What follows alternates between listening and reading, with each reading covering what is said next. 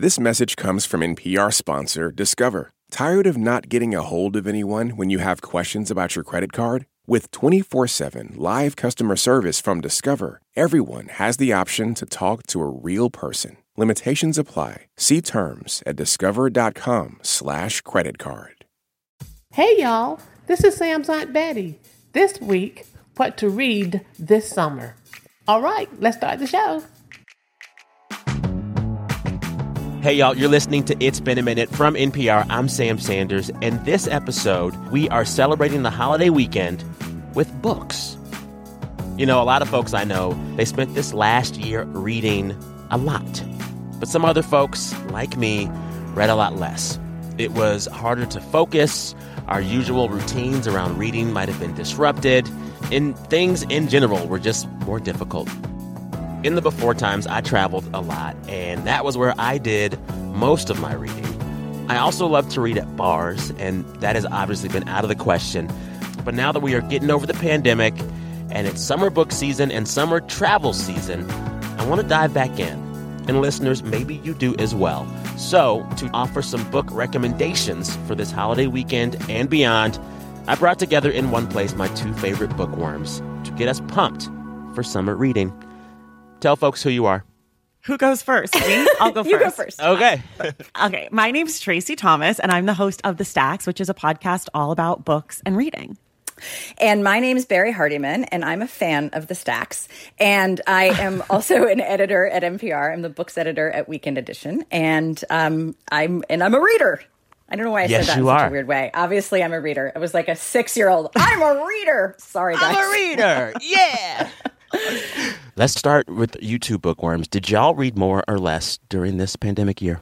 So the pandemic was very weird for me for a lot of reasons, as I'm sure it was weird for a lot of people for a lot of reasons. But I had twins in December 2019. So I went into 2020 being like, I'm not going to read anything. I'm going to be so busy.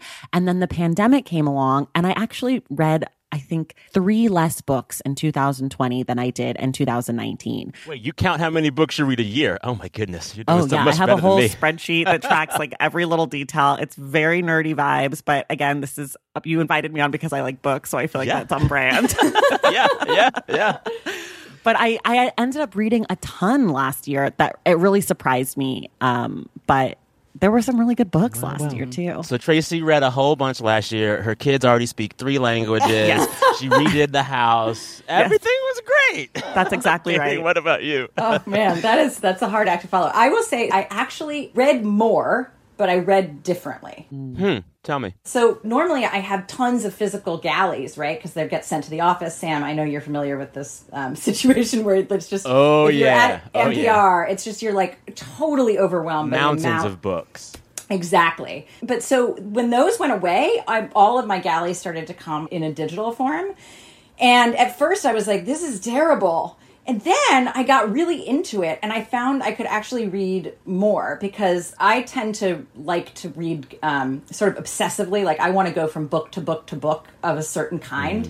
And so being on digital, that really like helped me do that. So like, you know, plus just being at home and, you know, one of the things I also have kids. So for me, it's been really helpful to be like, mommy is reading and it's her job.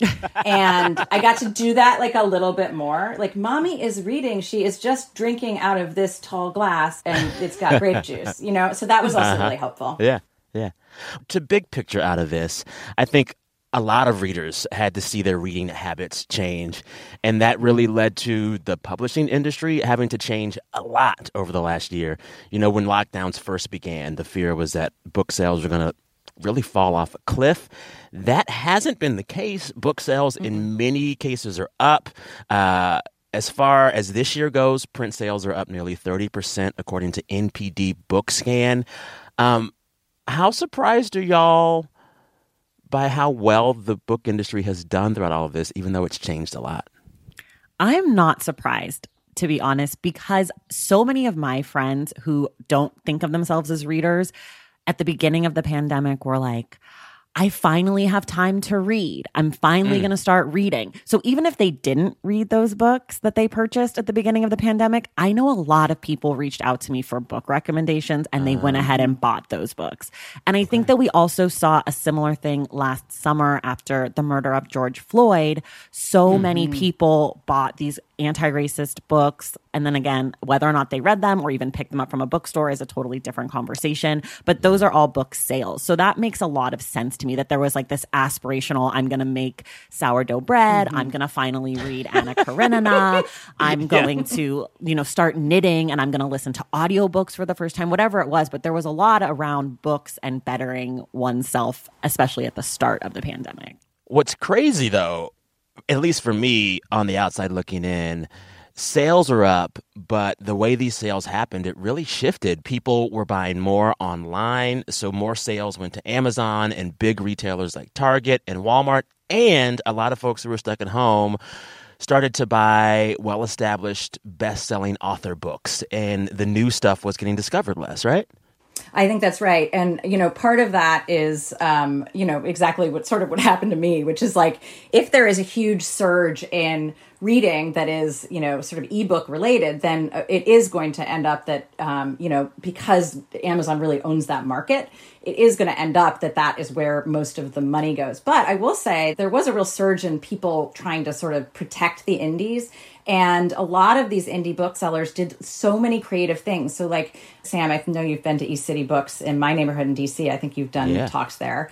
Um, It's a great little independent shop. And they were, you know, you could call them and say, Can you put together a package for my seven year old? Or can you put together a package on, um, you know, I'm getting a divorce in the pandemic. What are the books I should read? So, you know, like, so there were these, like, people did get really creative. Um, and I think the way that people are discovering books when you're not sort of wandering through your bookstore, it's really different. And also, just to kind of tack on to that, I think a lot of people were spending a lot of time on social media as well throughout the pandemic. And mm-hmm. we're Yeah. seeing newer authors that maybe wouldn't be featured on Amazon or even be featured in the New York Times that get a lot of buzz on social media that all of a sudden, mm-hmm. you know, hit these lists or get picked up by book clubs or whatever that looks like. So there's definitely this push coming from social media because that's a way for folks to connect to other readers and to connect to books that they're not seeing you know, displayed as bookseller favorites in their local indie. Yeah. So, of all these new kind of publishing trends that we've seen happen in the last year with books, are any of them troubling to you? It it's it does sort of bother me that I think that if you had a book come out in 2020 in particular, like you were kind of screwed. Like people, you just didn't have the same ways for people to find you. You lose that sort of that sense of um, of serendipity. That's the thing that does trouble me a little bit. Yeah. The thing that troubles me, which we also sort of touched on, is that, you know, sales are up so much with Amazon and these big these I mean Amazon is the big retailer. I was going to say these big retailers, but it's basically just Amazon. Who are we kidding? um, because they do corner the market on, you know, Audible and they and they have the Kindle sales. And so it's definitely been troubling because I know that there are some other great platforms that are selling books that are giving back to indies like bookshop.org and Libro FM. Just like Libro FM does audiobooks and a percentage of those sales go back to the independent bookstores as opposed to all going to Jeff Bezos and them. Um, and so it definitely is troubling to hear, you know, that the numbers are still really trending in Amazon's favor. And I think some of that is just that folks don't know that there are other options out there. Um, and then the other trend that I think makes me a little bit nervous as a black woman and a black reader who likes to read books by folks from different marginalized groups is that we have seen a really big push for publishers to kind of push these black books or these mm-hmm. Asian books or whatever. And I'm worried about that because I'm not sure that we're actually seeing a change overall through what's being published. And we won't know for sure mm-hmm. because, you know, book deals get signed and then it takes a few years for a book to come out. And so I am nervous and hopeful, but also, you know, caution to to get too excited. but we did see a book like, you know, The Vanishing Half by Brit Bennett that was so incredibly mm. good. I think she sold a million mm-hmm. copies last year, which is I read insane. it. I mean, You it's know, so I good. read it, and then I gave it right to my aunt Betty, and I was like, "You got to read this Right. book." Mm-hmm. Yeah. And so that was one of the best sellers last year, too. And that wasn't necessary. I mean, she had one book before, but that wasn't one of those books that I think people were were anticipating or like the big name titles, you know? Yeah. We probably have a lot of listeners this episode who are in the same boat as me. Um, reading was hard for them in a very stressful year and they want to get back into it. I'm sure y'all are experiencing this in your own lives and in your own work. People coming to you saying, How do I focus on books again after the apocalypse? I'm going to give you both the floor to offer any tips and advice for that. Barrie, you go first this time. Okay, a couple of things here. I think that when books become homework, by the way, this very much, you know, I have a 10 year old and a seven year old. This very much goes for any age reader that you're trying to, you know, encourage. Anytime books become homework, you're done. Like you've really taken all the fun out of it. Mm. So like if a book has been gotten, you know, a lot so many accolades and is out there that there everybody's like, well, I have to read The Vanishing Half. And so when you pitch it to them, you have to be like, oh no, this is a mystery and a you know an amazing epic family generational drama so mostly i think just find the thing you love and you know what if the thing you love are essays are articles you're still reading Mm-hmm. You are still reading the internet. That's reading. Yes. Doom scrolling is reading. I don't believe in it, but that's reading. you know, reading the New Yorker is reading. I don't believe in it, but that's reading too. You know what I'm saying? So like I like I really think people just need to let up on themselves, and then they will sort of get in the yeah. habit. That's my thought. A 1000 mm-hmm. percent. A like thousand that. percent. I always tell people you're reading, even if you're reading Twitter, you're reading. Yeah. So find the things that you love and try to make it a habit in your life.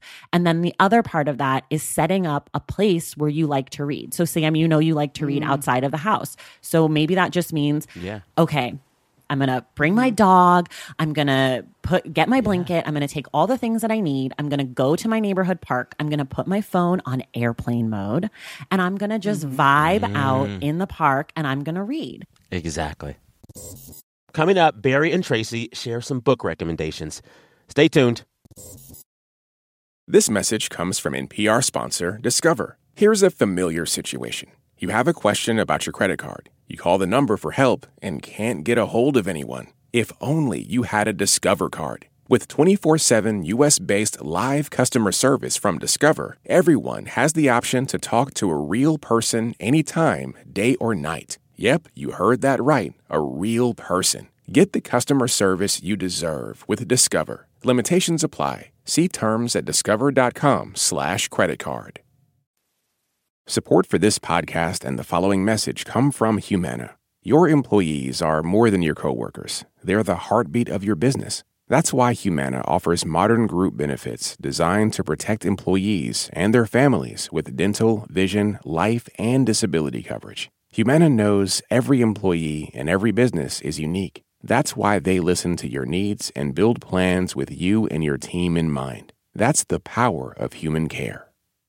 This episode's sponsor is PWC, which offers the following message A robot may not be coming for your job, but competitors are coming for your market share. PWC pairs the right tech with the right solutions to help you gain a competitive edge. Reimagine operations from the cloud, fuel innovation with responsible AI, and detect risks before they become headlines. Human led and tech powered. It's all part of the new equation from PWC. An officer pins a 16 year old to the ground and punches out his teeth. But are there any consequences for the cop? For the first time, we take you inside the secret investigations that show how police protections in California shield officers from accountability. Listen to On Our Watch, a podcast from NPR and KQED. All right, Barrie, Traci, bookworms. You each came with a few picks for our listeners. What are they? All right. So, my first book I'm going to recommend is this book called Yolk by Mary H.K. Choi. It is young adult, mm. which is totally not my vibe. So, just know that it is not super young adult because I can't handle that. It is about two sisters, and it's uh, they're in New York City. One of them is ill, the other one is not, and they are figuring out what it means to be young and to be sisters because they don't really get along, but then they kind of have to be around each other. And it's just about growing up. And one of the things I love the most about the book is that it's in the before pandemic time. So they're going to mm-hmm. the bar and they're like making out with people. And it is just the best thing that ever happened to me. the memory yes. of making out with strangers in a bar. Um, oh. And it's just the writing is so great. And for anyone who has a sibling, for anyone who has contentious family relationships, for anyone who has just wants to feel like they're in New York City again. Um, it's just mm. such a lovely book, and Mary has such a gift for writing people without judging them. She gives her character so much space, and the story. It, I, st- I read it in the bath, and every time I think about it, I just feel like I'm in a warm bath, just so happy to be with these characters again. Yeah. Okay, on my list. Barrie, go ahead. Okay, so one of the things that I did during the pandemic is I really, really decided to spend some time in romance. And so the book that I really love that came out kind of recently um, is by Beverly Jenkins, and it's called uh, Wild Rain. And she is one of the queens of romance. Um, she's, in some ways, I think maybe the queen of black romance. So Wild Rain is just super sexy really Okay. great characters. It's a kind of a Wild West setting, which I particularly love. And, uh, you know, it also, you're going to learn a little bit. This is the thing that people don't know about romance is that romance novelists do incredible research, and you will always find a little tidbit of history that is going to make you super popular at a dinner party when we can go back to those. What factoid did you learn this past year, Barrie, from reading romance? Most interesting factoid. That's a toughie. Okay, so I'm trying to think of one that like isn't about old fashioned underpants. Which is fine, but you could do that. You could do that. Which is what I'm the most interested in. yeah, yeah, do that. Do that. Okay, this is so dirty, you guys. I'm so embarrassed. Oh, do it, do it, do it, do it, do it.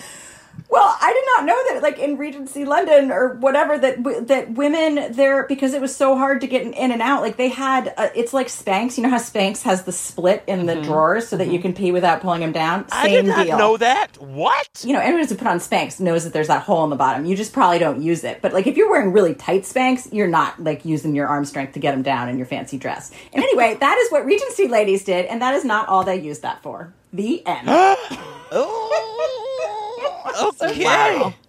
Okay, not your parents' NPR. wow, wow. We're keeping that in. Give us another book recommendation, Traci. Okay, so one of the books I'm picking is out June 1st. I know that is Tuesday. I know, okay. but you have to wait. It is called How the Word is Passed. It's by Clint Smith. It's a history book. So, this book is all about the way that we are taught slavery and um, the enslavement of Africans in American history. So, he goes to a bunch of different sites like Angola Prison in Louisiana. He goes to the Whitney Plantation in Louisiana. He goes to Blandford Cemetery, which is in Virginia. It's a Confederate cemetery. He goes to uh, like Wall Street in New York City, where there was major slave markets, and he talks to people and he talks to the tour guides and he talks to the people on the tours, and then he does his own research and he sort of unpacks the way that we understand American chattel slavery and and what that means for the future. And he's a poet, and so his writing is so beautiful, and it's it's a little memoir, it's a little history, it's so readable, and I just I loved it. I loved it. Just hearing you talk now, I didn't know that slaves were traded on Wall Street. I had no idea. I got to get Yeah. this book. Yeah, it's so good. He's a really great follow on Twitter as well. He is. Yeah. He's he's Yeah. just great. I just I love Clint Smith. Okay, love it. Barrie, one more. Okay, so I want to recommend, in the same sort of vein as helping people to sort of get back to reading, I think short stories really help. Mm. So this is also a book that is not coming out yet, but it is it, it will be out June twenty second. But I highly, highly recommend it. It's by Brandon Taylor, and it's called Filthy Animals. I was hoping someone would recommend this. I knew it. I knew we were. Re- I knew we were reading Friends. Um. Anyway, so it is a gorgeous, gorgeous group of stories. Now you probably know Brandon Taylor because his first novel, which is his debut, called Real Life, was uh, shortlisted for the Booker. But Filthy Animals is is almost um. It's just I almost like it better. Um, Each story is so specific about uh, ways that we move through particular settings in life. So there are some sentences in this book that I just like. It was like the book just burst into flame because I, you know, he is the kind of person who can say, uh, he can describe a feeling in a way that you really have never read that feeling described before, and you will recognize it or identify with it or seek it out in other people, which is what I believe fiction's job is. So, anyway, that's so Brandon Taylor. The book is Filthy Animals, and um, it's coming out June 22nd. All right. It's funny. I was just sharing one of his Substack essays uh, this morning. He does this really smart thing, which you um, like mentioned. He says these things that you've been feeling forever, but Mm-hmm. he makes it plain in this way that is just profound, and he verbalizes That's it for right. you. He's so That's right. And his we should say that his Substack is called Sweater Weather. And I just he is a, just an incredible talent. He's really good. Also, Substack is reading. That counts, y'all. It is reading. It That's is right. reading. All right, it is time for a break. When we come back, I play a very special book themed Who Said That with my two bookworm guests. Stay with us.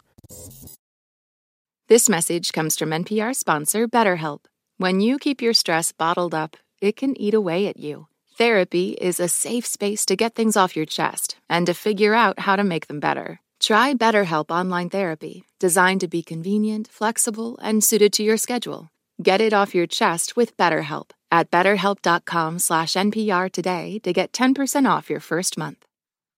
This message comes from the BBC with Where to Be a Woman. Join hosts Sachi Cole and Sophia Smith Galer to find out where in the world women can live their best lives. Search for Where to Be a Woman from BBC Podcasts.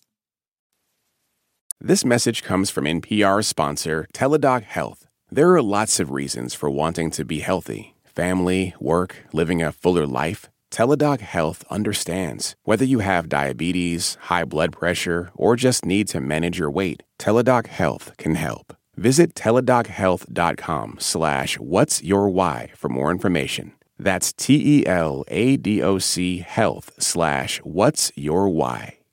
This message comes from NPR sponsor Viore, a new perspective on performance apparel. Clothing designed with premium fabrics, built to move in, styled for life. For 20% off your first purchase, go to vuori.com slash NPR.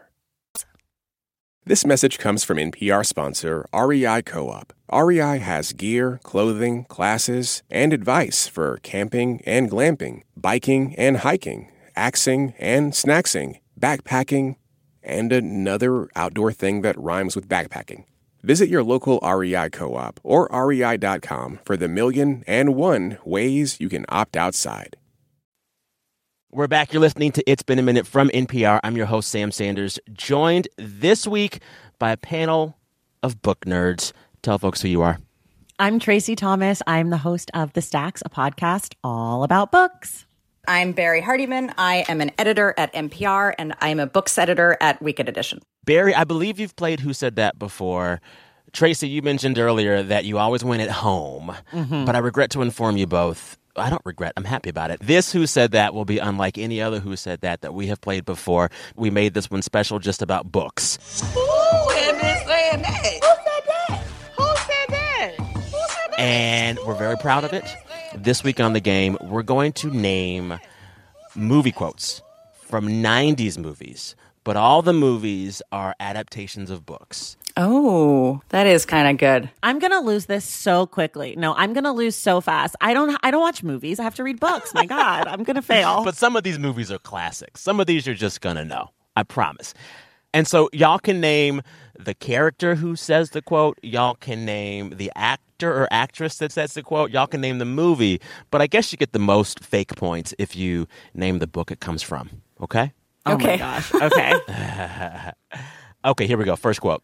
Why should I listen to you anyway? You're a virgin who can't drive. I know. Do it. Clueless.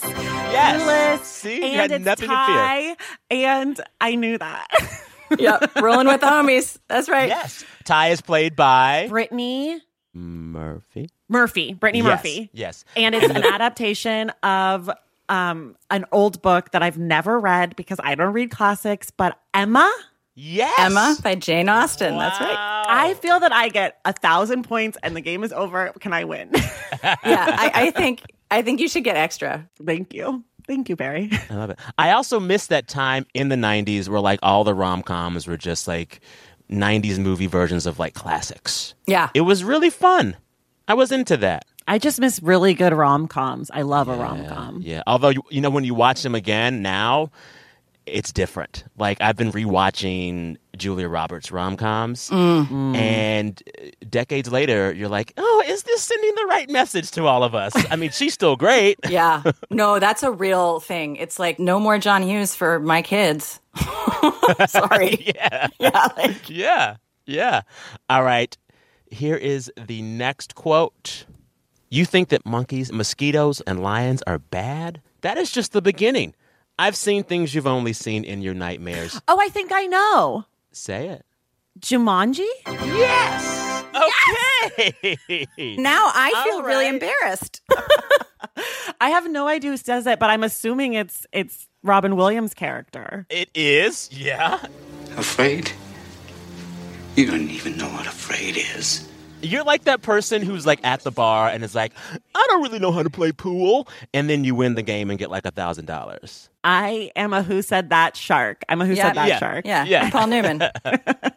You got it right. That's Robin Williams as Alan Parrish in Jumanji. And I didn't know until this week that Jumanji was based on a book. A picture book.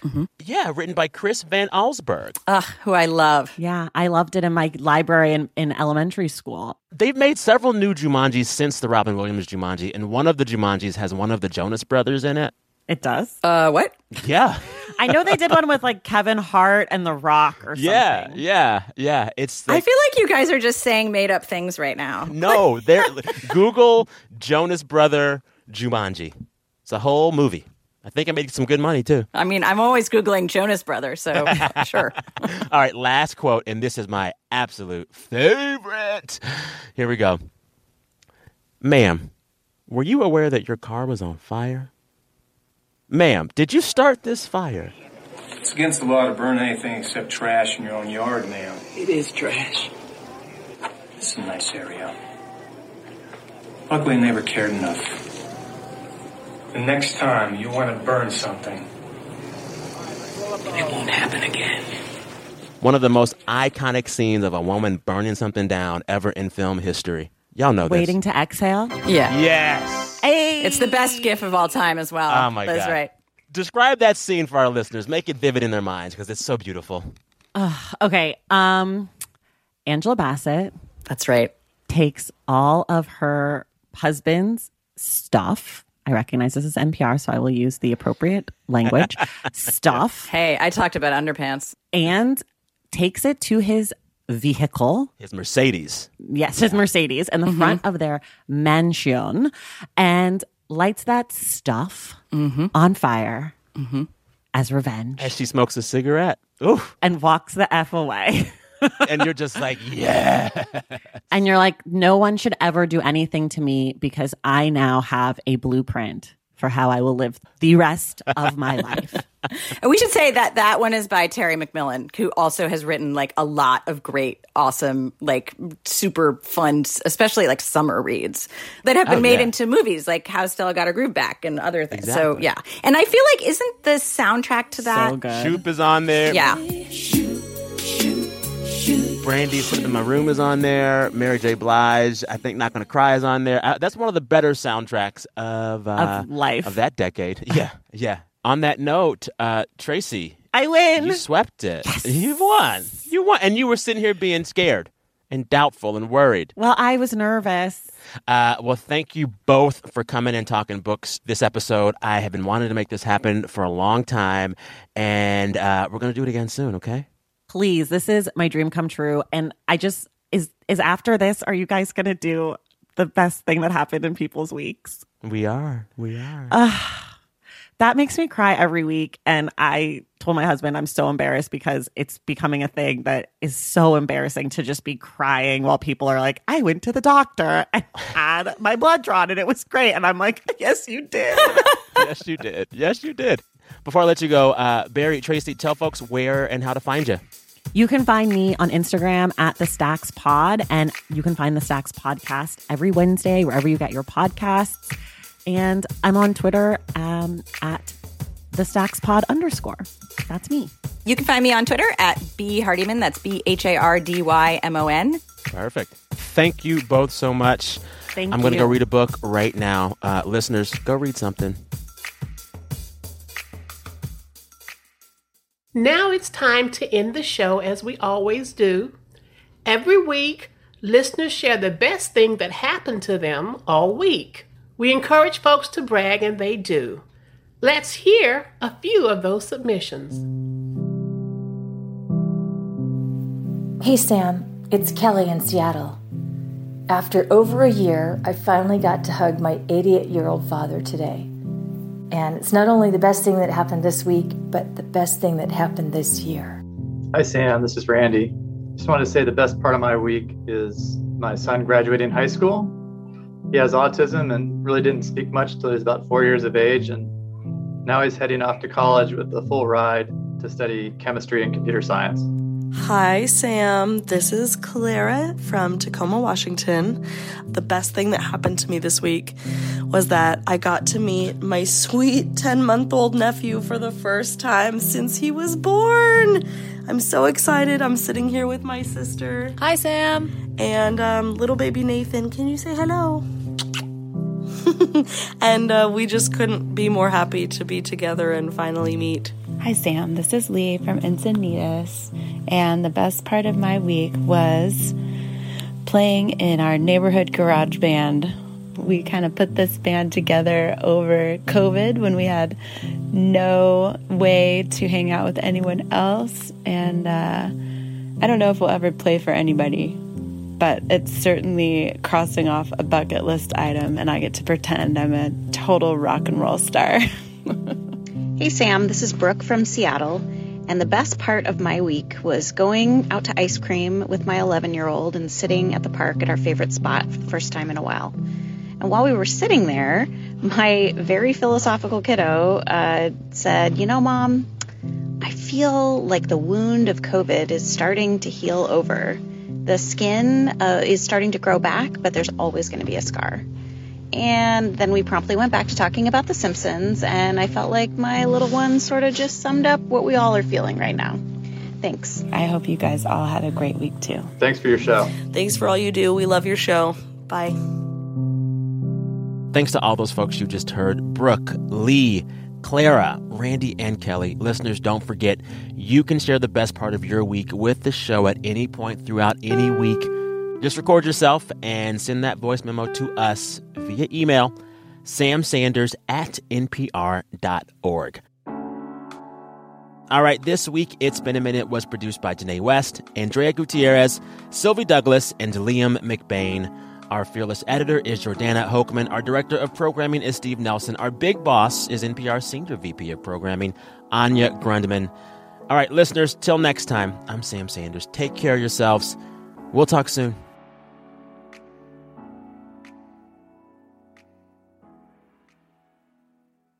This message comes from NPR sponsor Mint Mobile. From the gas pump to the grocery store, inflation is everywhere. So Mint Mobile is offering premium wireless starting at just $15 a month. To get your new phone plan for just $15, go to mintmobile.com/switch. Support for NPR and the following message come from Rosetta Stone, the perfect app to achieve your language learning goals no matter how busy your schedule gets. It's designed to maximize study time with immersive 10 minute lessons and audio practice for your commute. Plus, tailor your learning plan for specific objectives like travel. Get Rosetta Stone's lifetime membership for 50% off and unlimited access to 25 language courses. Learn more at rosettastone.com/npr. When voters talk during an election season, we listen. We ask questions, we follow up, and we bring you along to hear what we learned. Get closer to the issues, the people, and your vote at the NPR Elections Hub. Visit npr.org/elections.